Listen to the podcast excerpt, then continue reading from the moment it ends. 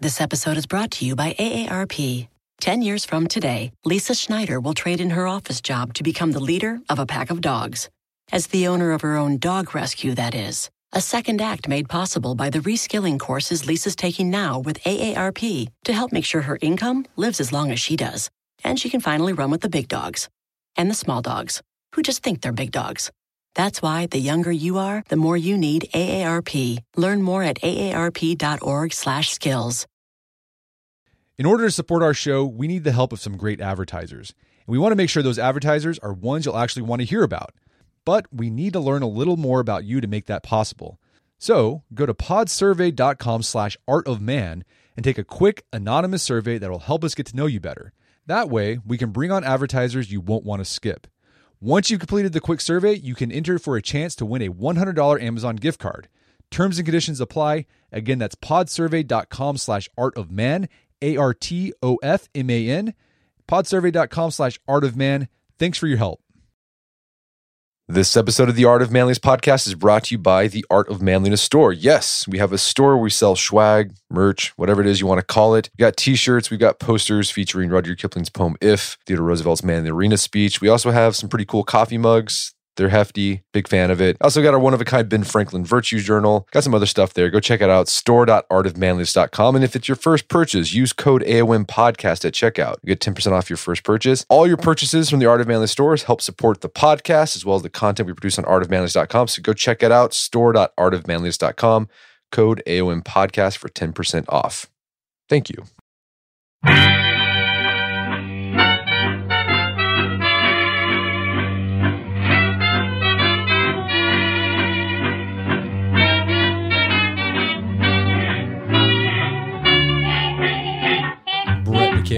Welcome to another edition of the Art of Manliness podcast. Well, I don't know about you guys, but every now and then I have this dream or fantasy that of going out to Vermont, buying some land, and becoming a yeoman farmer. You know, I just uh, to me that just sounds really cool. Um, but if I'm honest with myself, that's never going to happen. But today's guest actually did that. Uh, his name is Forrest Pritchard. He's the owner of Smith Meadows Farm, uh, located in the Shenandoah Valley of Virginia. This is an eighth generation family farm. This fa- farm has been in his family for eight generations. Um, and he just came out with a book called Gaining Ground. Uh, and it's basically his story of how he saved the family farm because before he took it over, it was in pretty bad shape and on the verge of being sold. And uh, he decided to change directions in his life and become a farmer. So today we're going to talk about his story. We're going to talk a bit about his book, Gaining Ground. So listen in.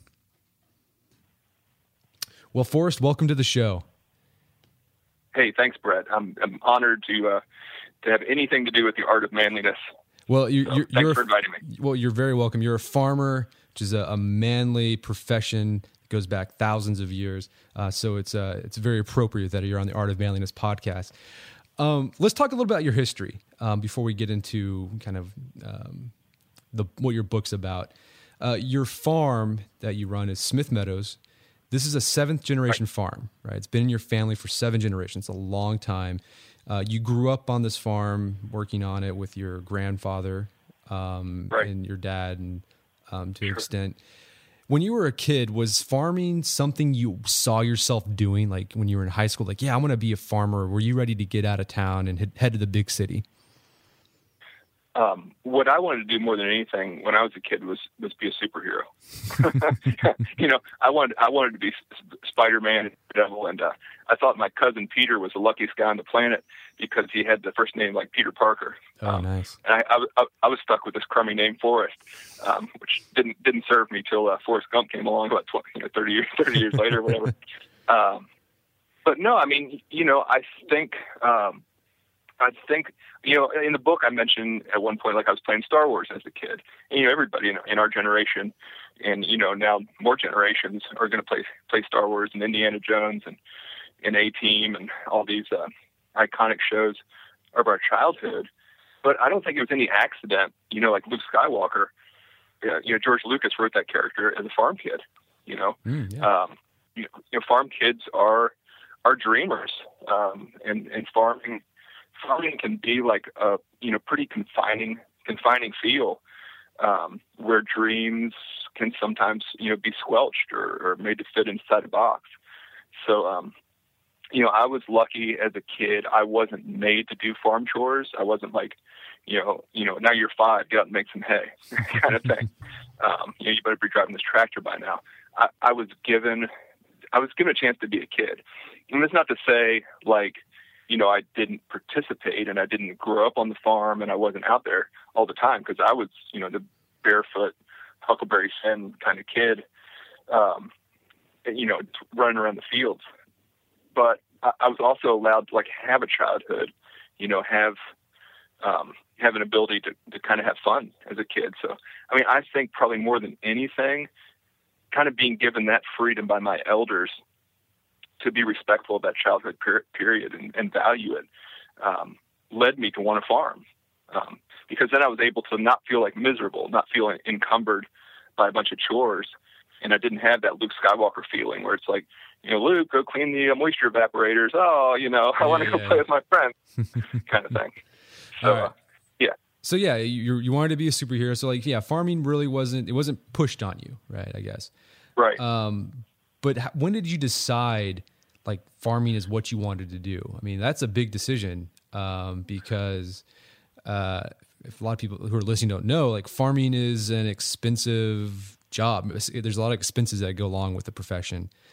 Um, right. So, how did you decide to you know make that leap? I mean, was it did you feel called to it, or was there some moment where you're like, yeah, this is what I have to do? I, I think it was definitely a bit of both. Um, there's an undeniable sense of stewardship that's just kind of handed down, and you don't have to spend long um, being around a farm. You know, we were you and I were talking earlier about your your feelings like when you go to visit Vermont, for example. Like there's just something when you step into uh, these these small farm towns and and this air of sustainability and, and seasonality that just just resonates. It's, it's hard it's hard not to feel that resonate. I mean, unless you were you know spend your whole life in Las Vegas or something. I don't know like where you, where you'd have to live. Apologies to lifetime residents of Las Vegas. I just blew it.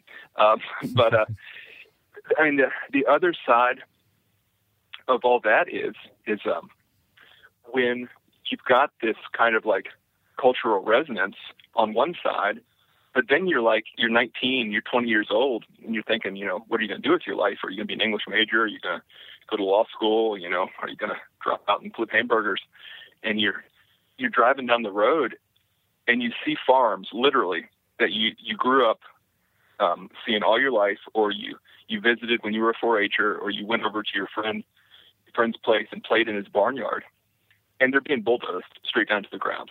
Okay, and I'm talking like you know the late '80s, early '90s in the Shenandoah Valley. Uh, farms were not being saved then. Farms were being pushed out for housing developments, and that's just a really tangible, uh, kind of kind of visceral thing that just hits you in the gut. You know, you're you're driving to town um, in one direction, and by the time you, you do your you, you run your errands and you come back, um, the barn that you've seen there for your whole life is gone. It's just like there's dirt and there's, bulldozers there. So, you know, it doesn't take a huge stretch of imagination to say, look, you know, could that be our place? You know, we're not doing so well. You know, I hear my parents grumbling over the bills, and, gra- and grandpa's gone, and you know, he was the last person to be farming. Um, you know, what what kind of creative person do you have to be to say like, you know, the writing the writing might be on the wall if if we don't do something. Yeah, that was interesting. You're talking about how just like bulldozing land, right, and like putting development on there, sure. like shopping. Like yeah, it's like it's a sense of place, right? Like you feel connected to the land. Um, right. You know, even here in Tulsa, like just in the past, you know, few years I've lived here, there's been a lot of development, and you like see it go up, and like I don't know, yeah, you feel like a part of you is missing, you know, because you see this like beautiful land that was once there, not there anymore. Exactly. I mean, there's some there's something about it that's just it, it kind of makes you say like like how like what you know like okay, but it doesn't feel like a really good okay sometimes. Sometimes it's it's like really you know like that that's what's like that's what's happening to that farm like it's it's turning into like a you know another subway you know, five dollar foot long Yeah. kind of thing. oh, okay, well here we go, and there's gonna be a parking lot, and you know, um, but you know, at a certain point, like how many battles, how many battles can we pick, and how many battles can we win, and you have to say like, look, I've got this family farm. I, I can't save family farms everywhere, but I can I can give it a try on my own land, and and that's kind of like you know when I was 20, 21, that's that's pretty much like what I was feeling. Yeah. So 2021. So you, were you done with college, or were you still in college at this time? Yeah, I was still in college when I was struggling with some of this stuff. I ended up um, being uh, ended up battling in geology because I went to liberal arts school and they didn't have like an ag, you know, an ag or uh, envir- environmental track. So uh, geology started to resonate with me and, soil studies, and uh, yeah, that's uh, that's definitely where my interest started to go about that time. All right. So you mentioned that uh, you mentioned a word when you were talking about the type of farming you do. You do sustainable farming. Um, for our readers who aren't familiar with it, can you just briefly describe the difference between sustainable farming, what you do, and typical industrial farming that goes on? Sure, sure, sure. Yeah, I'd be, I'd be happy to. And just to, you know, kind of throw out like a Webster's definition of sustainable farming, you know, the word sustainable means, you know, uh, not to re- repeat the own word in its definition, but it's, it sustains, it sustains itself. It's like, it's kind of a self-perpetuating mechanism. Um, and for farming, that is, you know, it's commonly associated with, you know, organics and local and, and non non-use of chemicals and things like that. Um, but sustainable isn't just about production methods; it's it's about finances and the economics of things too. Um, you know, the, the the overarching theme of sustainability is to not only grow things in a, you know in a way that nature provides us sustainability, but the economics are sound, uh, they're plausible, and they're uh, and they're re- repeatable. So, getting back to your question, like basically what we do is we do have an organic model where we don't use any commercial fertilizers, we use no antibiotics, we use no hormones. And we market our food locally to customers that really care about this stuff, that care about, you know, were their animals raised humanely? Is this money that they're spending going back to green space? Is the dollars going to be reinvested in the local hardware store and the local feed store, you know, stay in this area? And, uh, you know, I want to back up one second and say, like, I've got no bone to pick with with the other side, with conventional agriculture. Um, you know, nothing in my book is about like, you know, this side's right and, and the other side's wrong. Um, basically, what we do is we offer people an alternative. So, what the alternative, you know, growing up that I saw um, to what I do now is how most of our food is still raised in this country. I mean, 97% and onward of the food that you know you'll get at McDonald's or you'll you get at Safeway or, or Walmart or wherever you shop is raised um, with chemical usage, confinement, uh, feedlot practices, uh, grain that's uh, animals that are strictly grain fed, and then fed antibiotics as a byproduct of grain feeding. Um, food that has been literally trucked thousands of miles, um, you know, with with a with a with a plume of diesel smoke behind it. Um, and you know, a, a, little bit of that might seem like kind of ivory tower and uh, you know, kind of oh well, you know, there's there's an organic farmer up on a soapbox kind of thing. And like I get that. Like you know, when when we're disconnected from our food, it's it's hard to say like you know. Is, is organic really better or is or conventional really better? Well, you know, I'm not trying to persuade anybody like to eat organic or or to um, eat however they want. But when you when you've stood on your front, on your family's front porch on a failing farm, and you've been raising corn and soybeans conventionally, which I did about 15 years ago, and you get handed a check for 18 bucks, okay, like your whole harvest uh, gets turned over, and, and you get you get you get basically a twenty dollar bill for for a year's worth of work. Man, you know that's going to cause anybody to rethink things, and uh, and that's exactly what happened to me. Um, that that that pers- that persuaded persuaded itself. you know, I required no additional persuasion. Yeah, yeah. Um, so talk about a little bit. Some, I mean, let's back up here. So um, you guys primarily raise livestock, right? Is that your kind of the main? That's right. Okay. Yep. And I mean, what are some of the benefits um, of the meat or the product or the heart? I don't know Sure. what you call it of doing it sustainably. I mean, what are some of the differences between Sure. like cows who are grass fed between a cow who's corn fed? Of course, yeah. And I should back up a second because you just pre- kind of sort of answered my question for me. I said we raise livestock. What we really do is we raise grass on our farm. We are a pasture farm, and like you know, why am I going to put like you know, um, you know, big asterisk neon light you know um, over top of this? Is because everything that we do on our farm goes back to sustainability. And like you know, if if people uh, out there listening, you know, just think about your lawn, for example, or, or the park, you know, the park that, that's in your neighborhood. Th- th- There's grass in the park, okay? Like, how does the grass grow? Let's let's just break it down real quick. We got sunshine, we got rain, and we got soil fertility. Okay. Now we can go out and you know put some Scott's Miracle-Gro on stuff. Okay, but like how many you know twenty fifty dollar bags of Scott's Miracle-Gro can we sustain? Okay, so then it gets back to like issues of sustainability.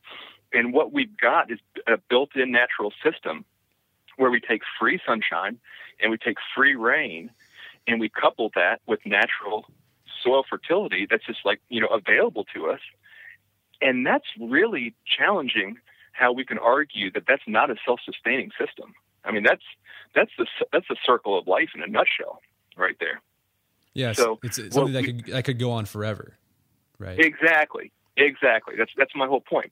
So, you know, some of this is like some bigger picture thinking to get down to like what ends up on your plate when you shop at a farmer's market. When you when you take home like a you know grass fed ribeye steak or something. Okay, yes, that's delicious and and like you got to talk to the farmer and you know everything everybody feels like you know warm and fuzzy for a minute but we can like really go backwards and like trace this and say you know what is the root of sustainability here pun intended because the root you know is is these roots down in the soil um, so we're going to take we're going to take a grass fed animal and a grass fed production model and we're going to compare that with a grain fed model and the the contrast is is very stark um, and not you know not to be like Debbie Downer or anything. Um, but you know, I'm, I'm not interested, like I said. In, yeah, exactly. Yeah. You know, I don't want to be that guy.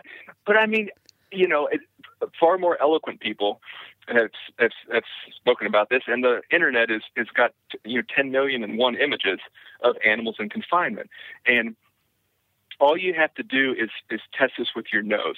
Okay, have you ever been driving down an interstate highway and all of a sudden, you know, you're listening to the radio and everything's great, and you just catch a whiff of something, and you're like, oh, what, you know, what is that there's smell? a there's a big Okay. yeah like one in Amarillo right outside of Amarillo Texas whenever we'd go to Albuquerque to see my grandpa it was Right. the worst smelling thing it was like you had to hold your breath for 5 minutes There's something wrong with that, Brett. yeah okay I, like I want your listeners to like think about that for a second. Like why, you know, why when we smell something like rotten in our refrigerator or like you know something dead, um, do we like recoil like on like kind of on a you know a molecular level?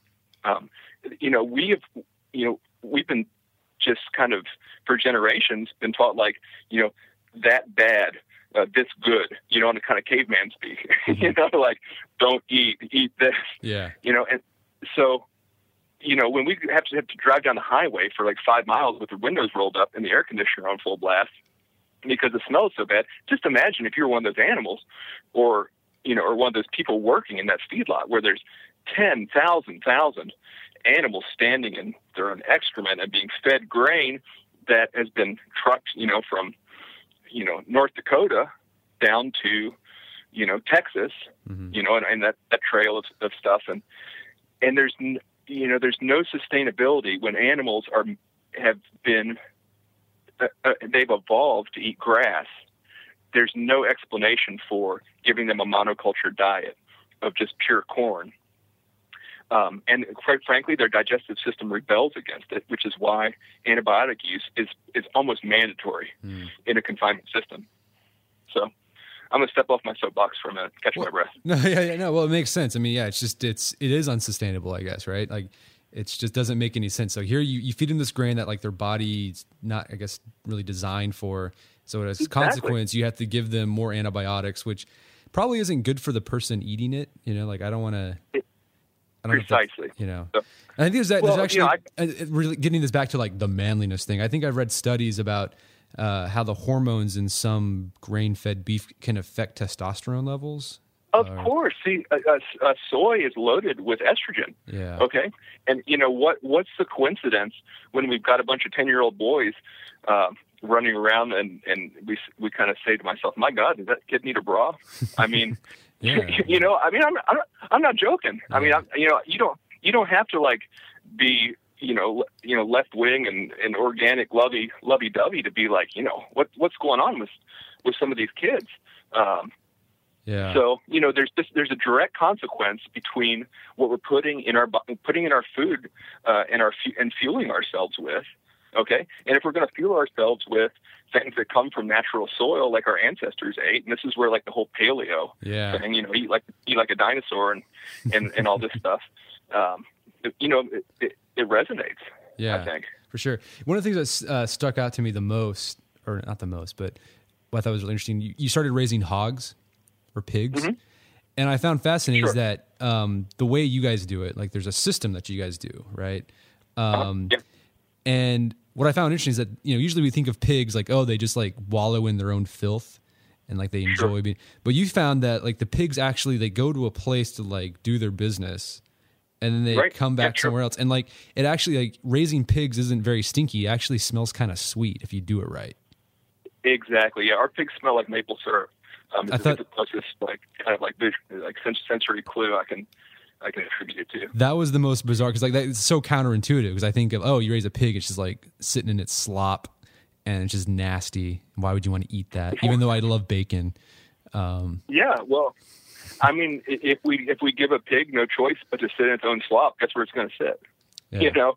Um, but you know, do we do we um, do we have the courage and the wisdom to say like, okay, let's give this pig some uh, different choices and be able to have like the patience, you know, to you know, talk about like some positive positive male attributes, you know, wisdom, courage, and patience. Yeah. you know, that's a pretty good platform Sure. right there. And to and to go back and say, like, look, let's watch this pig. Let it let it express itself.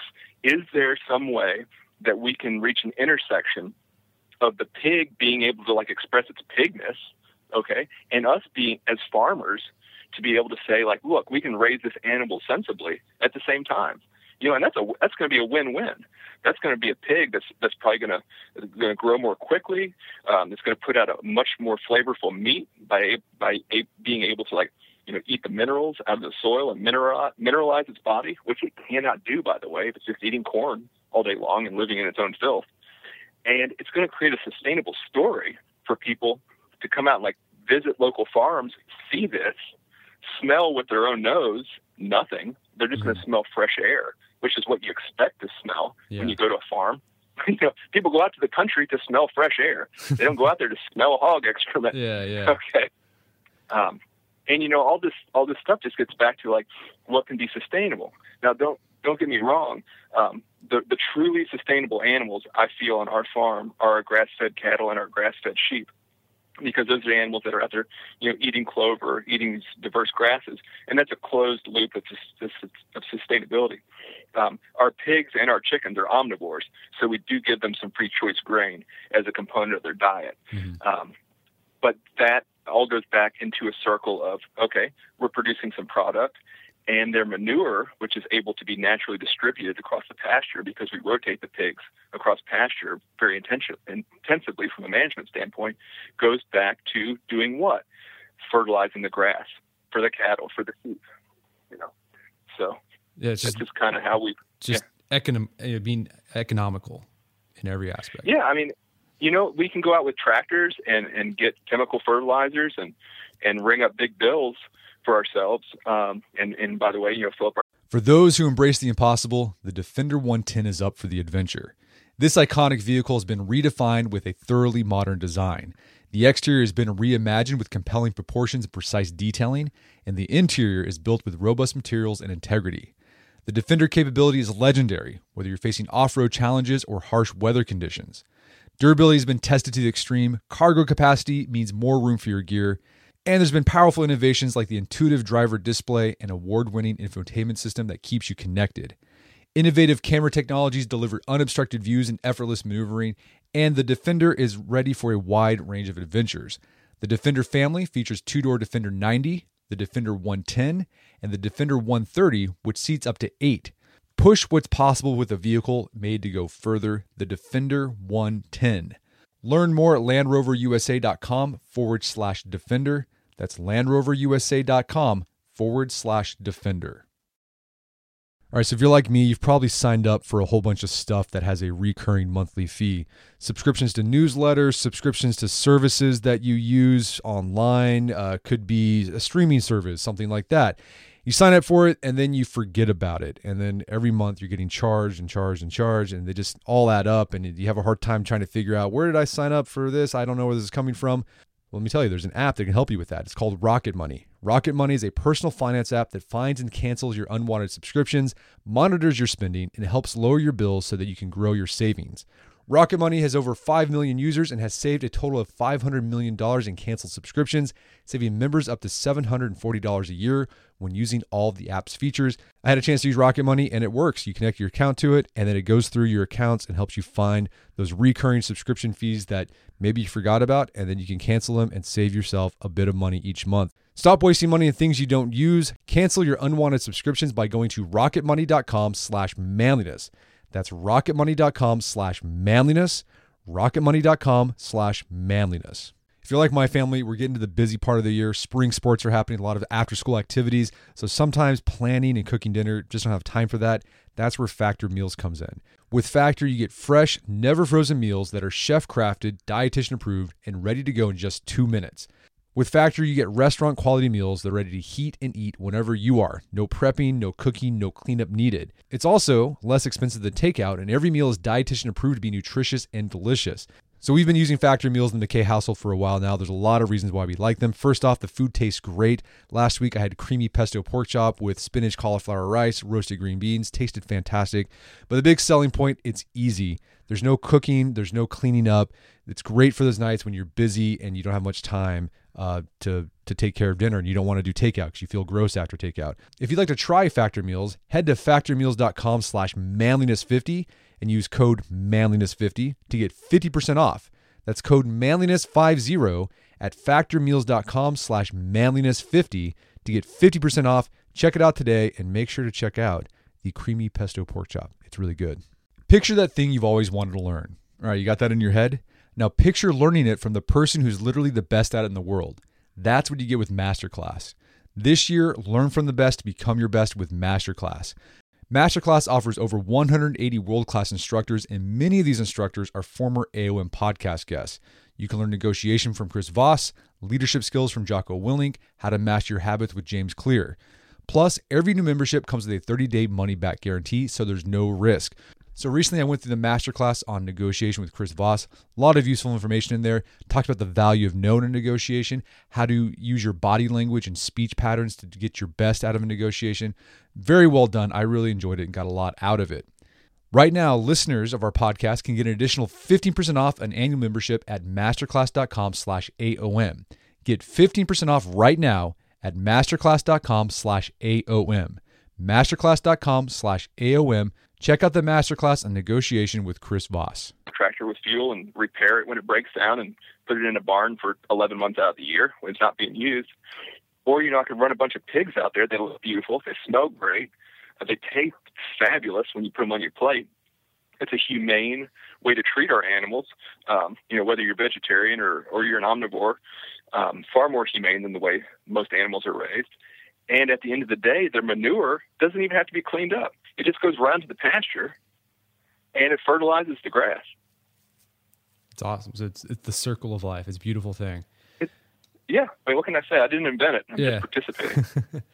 We're going to take a quick break for a word from our sponsors. If you've made a goal for yourself to read the great books of the Western world, but have had trouble following through with it, check out Online Great Books. It's an online platform. You sign up, they're going to mail you a physical copy of the book you're going to read. So if you're reading Republic that month, they're going to send you a physical copy of Plato's Republic. You're going to read it. They're going to give you a reading schedule, send you reminders so you keep pace with your reading. You'll be assigned to a class where you can discuss the book in the form. And at the end of the month, you'll have a video seminar where you can talk about this in real time. It's a great way way, you have accountability, plus you have someone to talk to about this stuff and sort through this and think through it. So if you'd like to check this out, go over to onlinegreatbooks.com. And when you're ready to sign up, use code AOM at checkout to save 25% off your first three months. Again, onlinegreatbooks.com, code AOM at checkout to save 25% off your first three months. And now back to the show. All right. So you decided uh, to get into farming. You're going to go the sustainable route. Um, but this wasn't an overnight success, right? This, this, it was rough going in the beginning.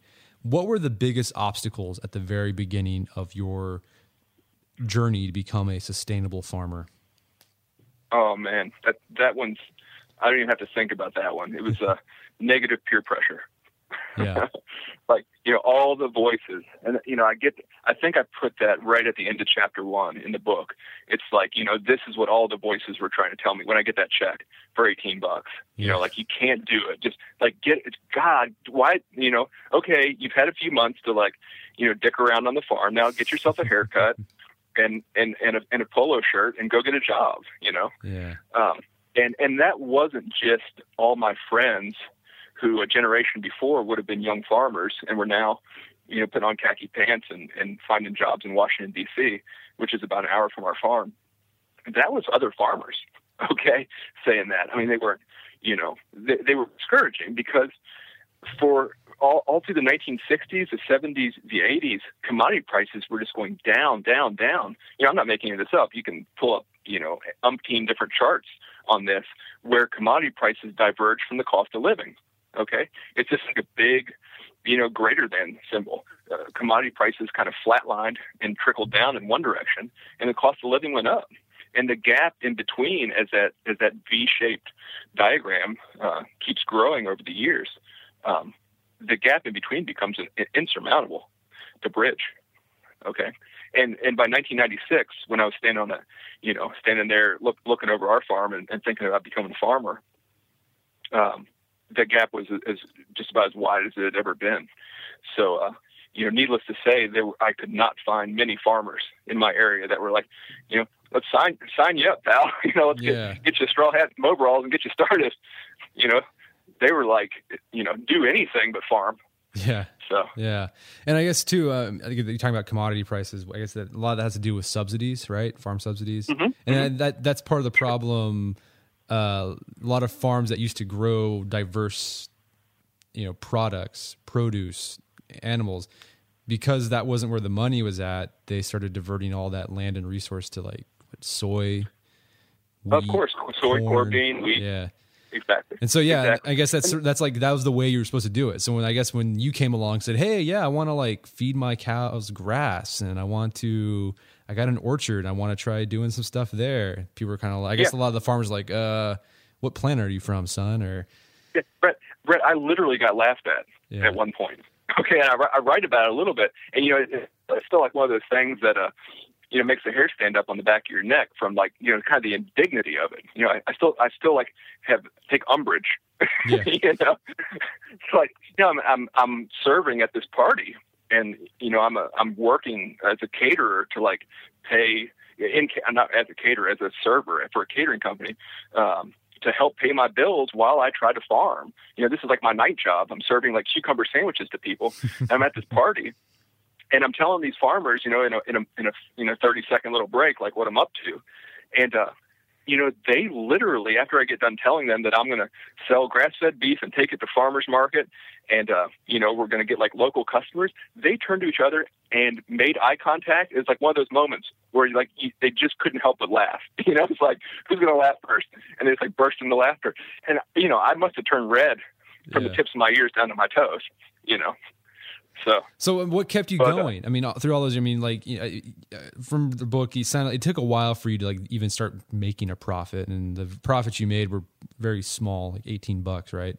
Um, Yeah, yeah. So, I mean, what kept you going with through all the negativity and I mean the, I mean, just like the the lack of uh, results. I mean, what kept you going? Right. Um, you know, if if we think about farming, uh, you know, farming and writing both are, are not really notorious for uh, being great um, careers from a financial standpoint.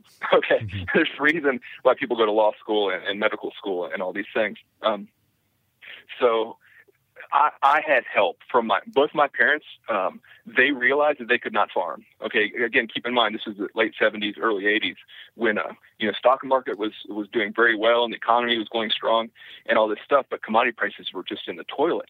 So both my parents, they were not farmers. They both had off-farm jobs in in Washington D.C. and in another local big town.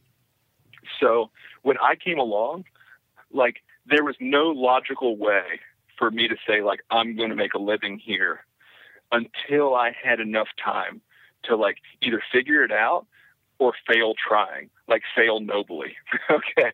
Like you gave it a hell of a go, you know, it's been four years and, you know, it, it's not working out kind of thing. So, you know, I'm, and I'm just constantly grateful for my parents and, um, to like believe in me, you know, and, and what greater, what greater honor can, can anybody have than like, you know, your dad who was working a desk job in DC be like, look, son, like, I don't really think it's going to work out.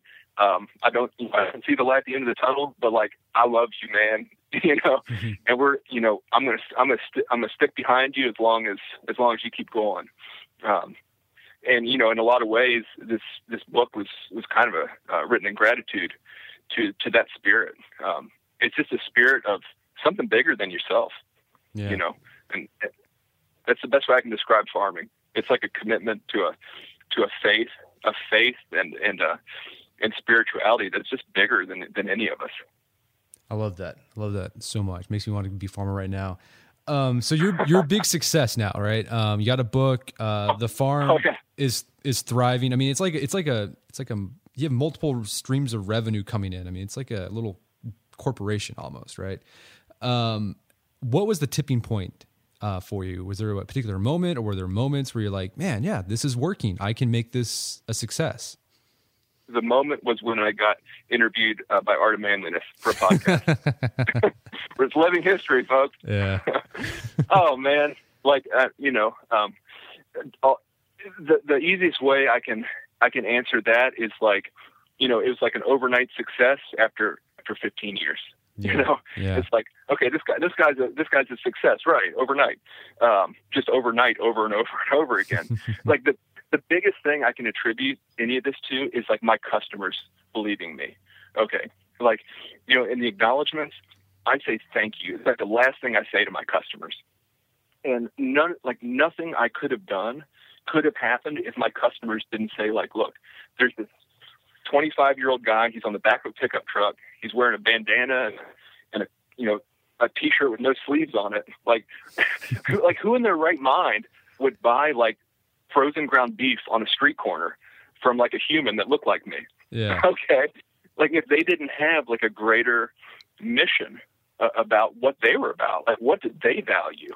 You know, and my customers just bring me their values and that's like you know about humane raising of animals about like you know organic growing practices it's about um, like you know they really want to support like small family farms that are just like with transparent growing practices.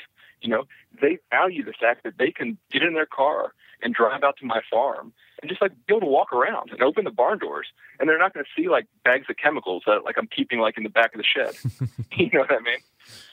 Uh, so yeah, you know, it, it all it basically all comes down to you know pe- people believing you, and and after a while, if you get enough people believing in you, then uh, yeah, you start to rock and roll a little bit. Um, so what's typical? What's the typical day on your on the farm like for you? I mean, is it like really like what you read about in those books, or like you grew up watching on old movies where you wake up at four o'clock in the morning?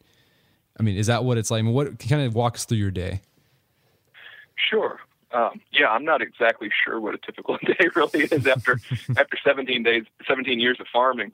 Um, there is some routine in it. We do we attend seven farmers markets in Washington D.C. every weekend. That doesn't mean like from May through October. That's year round. Okay. Wow. Um, we we have a year round food platform in the form of livestock. You know, livestock. It's got there's seasonality to it. Don't get me wrong. Like we only raise our chickens, for example, in the summertime when the grass is out. Our our, our meat chickens, I should say but everything else, even our laying hens, you know, um, I, I've got dozens of pictures of chickens out in the snow year after year after year. So, um, like, what's a typical day? Uh, if if aside from our weekends where I, we attend farmers markets, um, Monday through Friday is going to be like just just absolutely fraught with variability. It can be anything from you know putting up a new fence to uh, taking a chainsaw out to a tree that just fell on the new fence.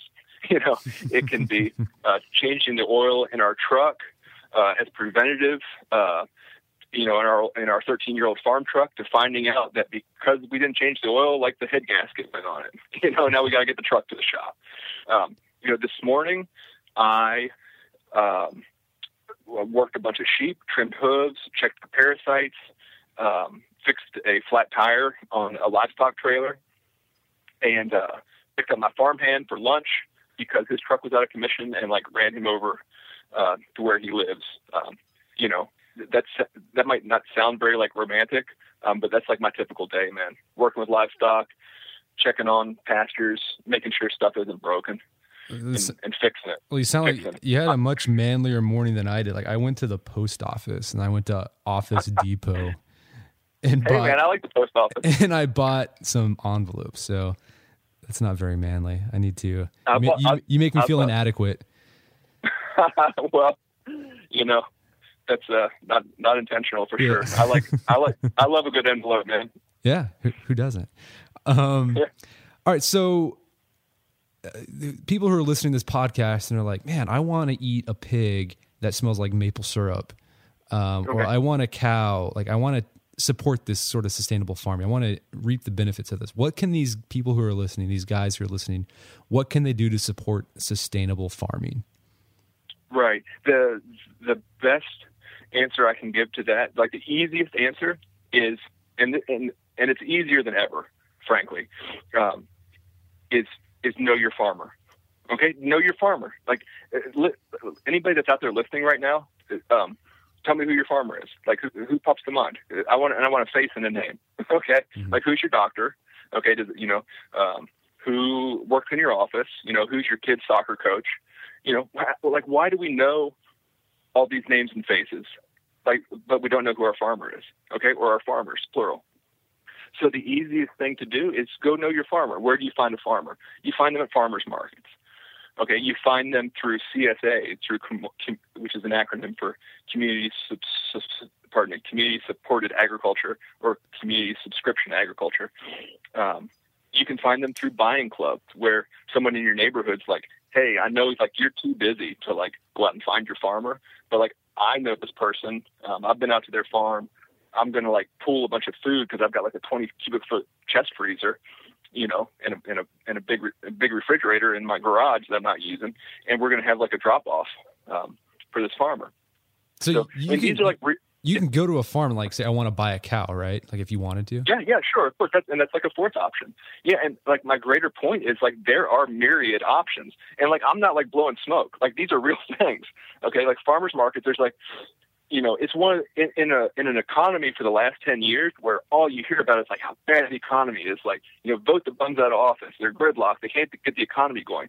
Well, guess what? Like farmers markets in the past ten years have gone from like something like 500 nationally to like like seven or eight thousand. Wow. Okay, and, and that's growth like any any industry would be incredibly envious of.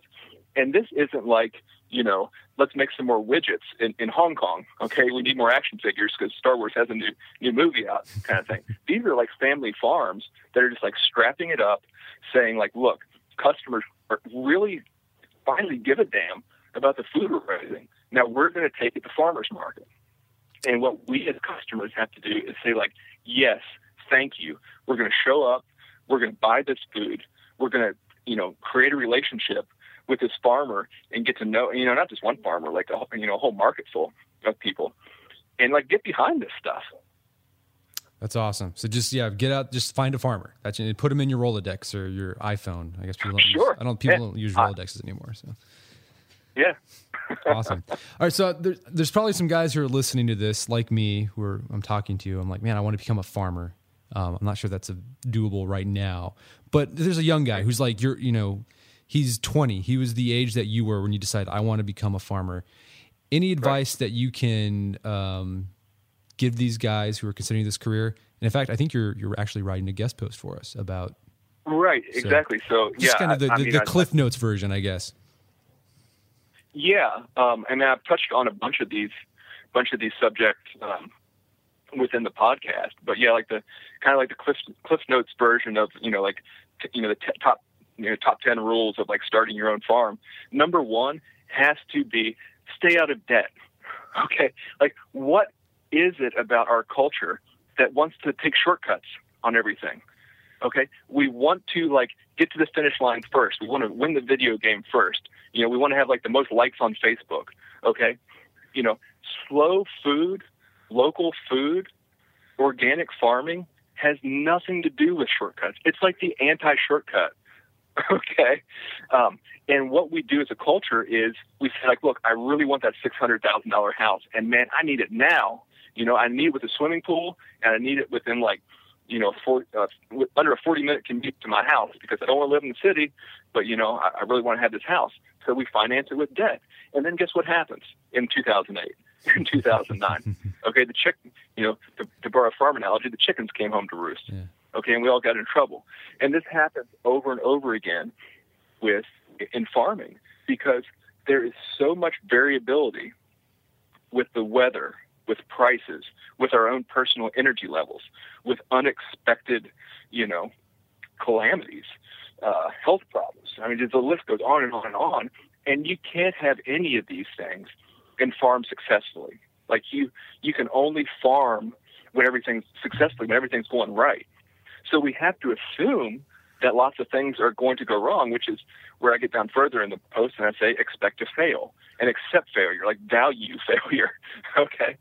Um, but it, you know, knowing that we're going to fail, like stay out of debt. Okay.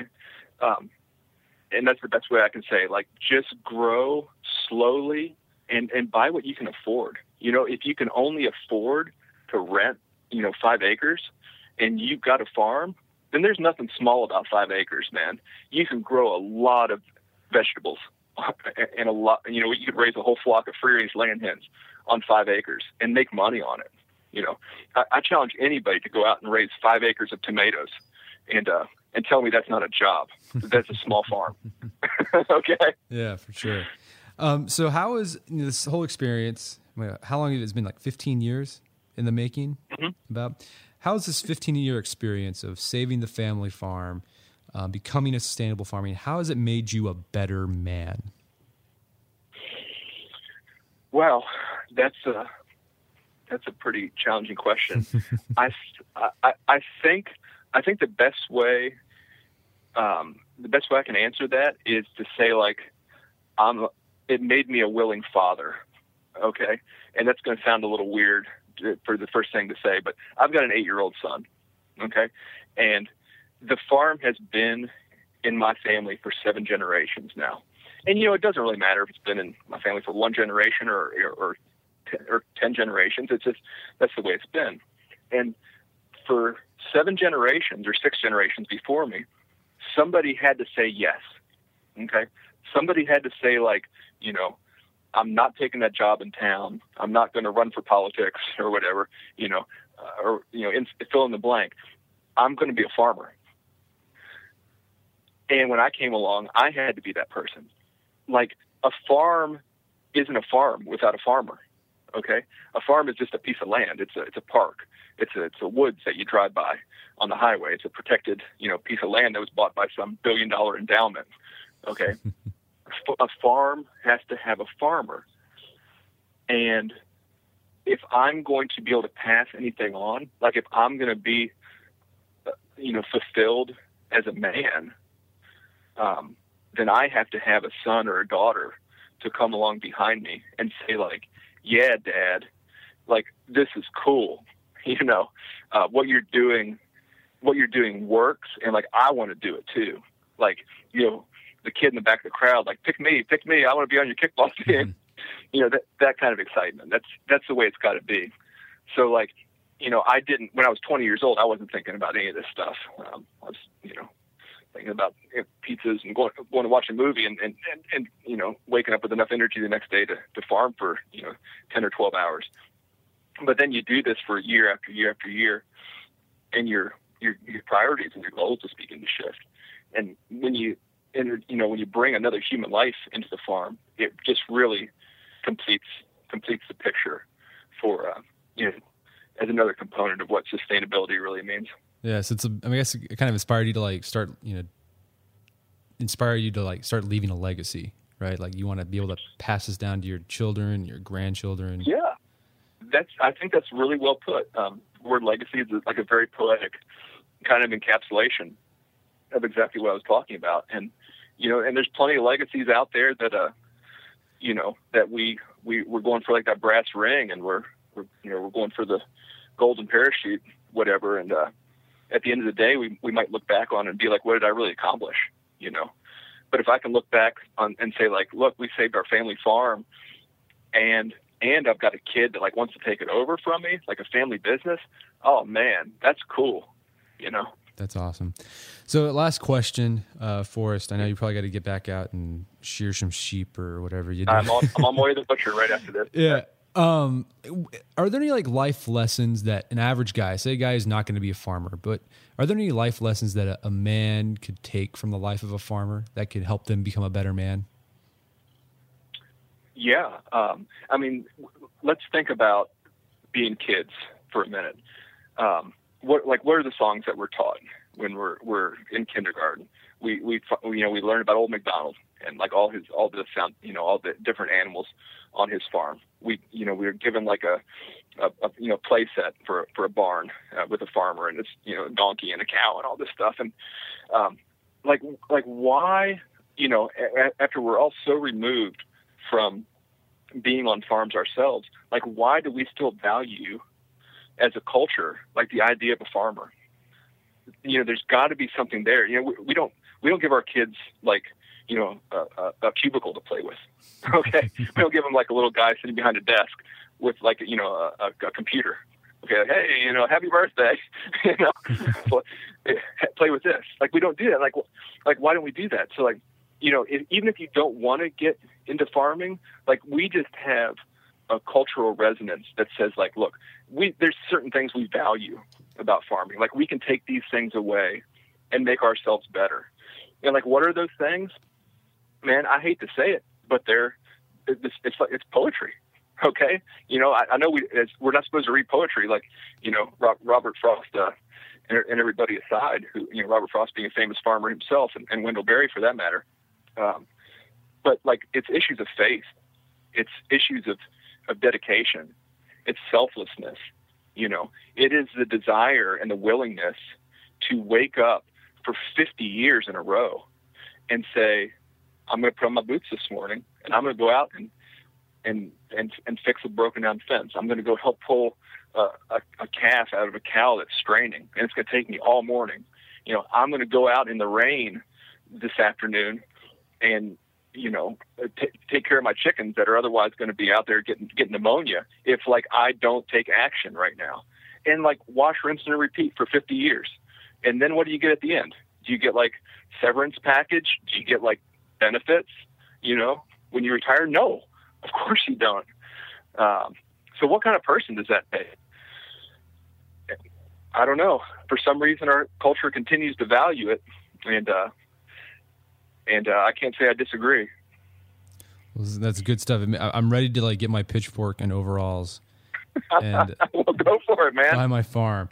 Well, Forrest, this has been a fascinating discussion. Um, I all you're listening, I highly recommend go get, go out and get his book. Um, it's just it's an interesting read. Um, so, Forrest, thank you very much. My pleasure, Brett. I appreciate the opportunity. Our guest today was Forrest Pritchard. Forrest is the author of the book Gaining Ground, and you can find that on Amazon.com and bookstores everywhere.